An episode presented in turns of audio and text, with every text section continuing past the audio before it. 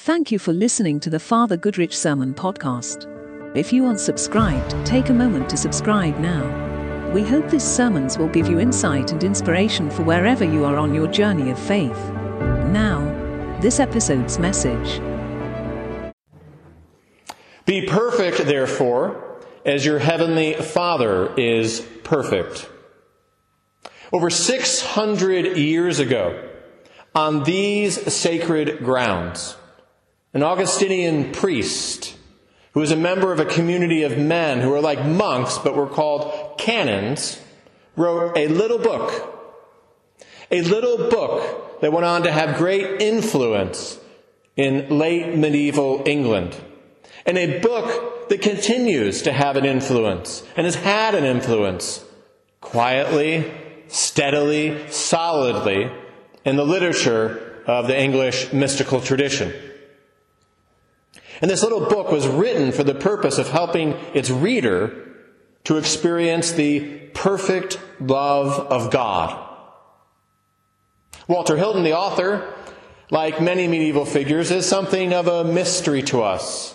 So much of his life has been obscured by history's cloud of forgetting. But what we do know is from small snippets of text, medieval documents, illuminated by scholarship. Hilton was a canon lawyer who gave up a career with possibilities for advancement and distinction to become a hermit. And a hermit was someone who sought God through a solitary path of prayer. Speaking of advancement and distinction, he was not, as I am sometimes asked, the founder of a certain hotel chain. Regardless of that, the hermit life didn't work out for him. So he was dissatisfied with law, and he struggled with that and all the opportunities that provided him. He found himself dissatisfied with the hermit's life, though that was closer to what he was seeking. And so finally, out of Walter Hilton's desire to climb the ladder of love, he came here to this place. And it was here that this 14th century priest spiritual director, writer, and mystic, found his path, found his community, and found his home. And it was here that Hilton wrote the ladder of perfection and continued his ministry of spiritual direction. Now, over the centuries, one of his images from the ladder has captured many people's imagination, and that is his little parable of the pilgrim. Parable of the pilgrim. Now, in late medieval England, Hilton was read by laity and clergy, marrieds and monastics, but it was originally written, Hilton originally wrote it, we believe, for an anchoress, someone who dedicated her life to living in one place through prayer to seek God. And so Hilton writes in this Pilgrim of the Parable, he writes to encourage this anchoress in her inward pilgrimage toward Jerusalem a pilgrimage of the heart. Here's what Hilton writes.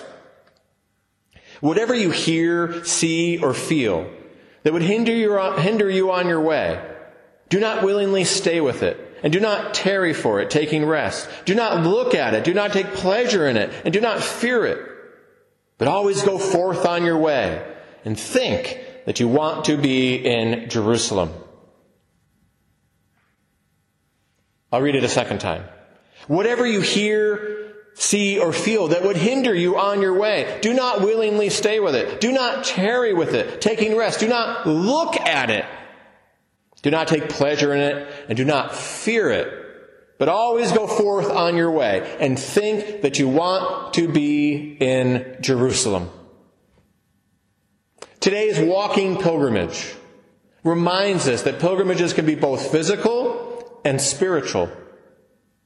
And that one type of pilgrimage will often lead to the other. And your participation in this day is your way of lifting up the profile of your local saint, your neighbor in the Spirit. And I have learned from coming here for a number of years that even in the lands of Hilton, Hilton remains relatively unknown. He is a gem in the English mystical tradition, and he really is your saint to steward and to lift up and to promote. And I challenge you to do that. Mysteriously, by the power of the Spirit, anytime you and I pray, but especially here in the Priory Church, by the power of that Spirit, we are joined with the prayers of Hilton and the canons who once prayed regularly in this space, on these grounds. And whenever we celebrate the Eucharist, we are joined with them and all who have gone before. And we become with them fellow pilgrims, fellow soul travelers, making our way to the heavenly Jerusalem. At Jerusalem, that Hilton teaches us, we can begin to experience now not waiting for heaven. We can begin to experience it now by practicing contemplative prayer, deep prayer. A Jerusalem that is union with Jesus Christ. The great Dominican saint Catherine of Siena said, All the way to heaven is heaven. All the way to heaven is heaven. And so perhaps we can say with Hilton that all the way to Jerusalem is Jerusalem even if we get there by way of Thurgarton. Perfection will elude us this side of heaven. You and I know that every day, how far we fall short. But not, as Hilton teaches us, the perfection of love, which is God.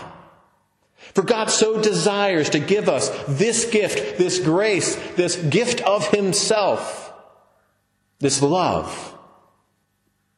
And so Hilton urges us to cultivate as much as we can through prayer and grace and through good works this desire for God. Because the more we can cultivate that desire, the more God may give it to us.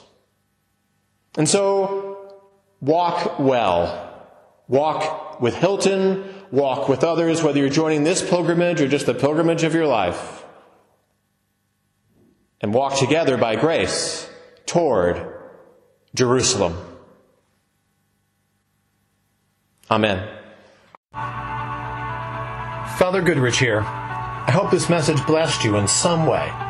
Remember, faith isn't limited to one hour a week. Faith is about our whole lives, everything we do, every day of the week. So, live well.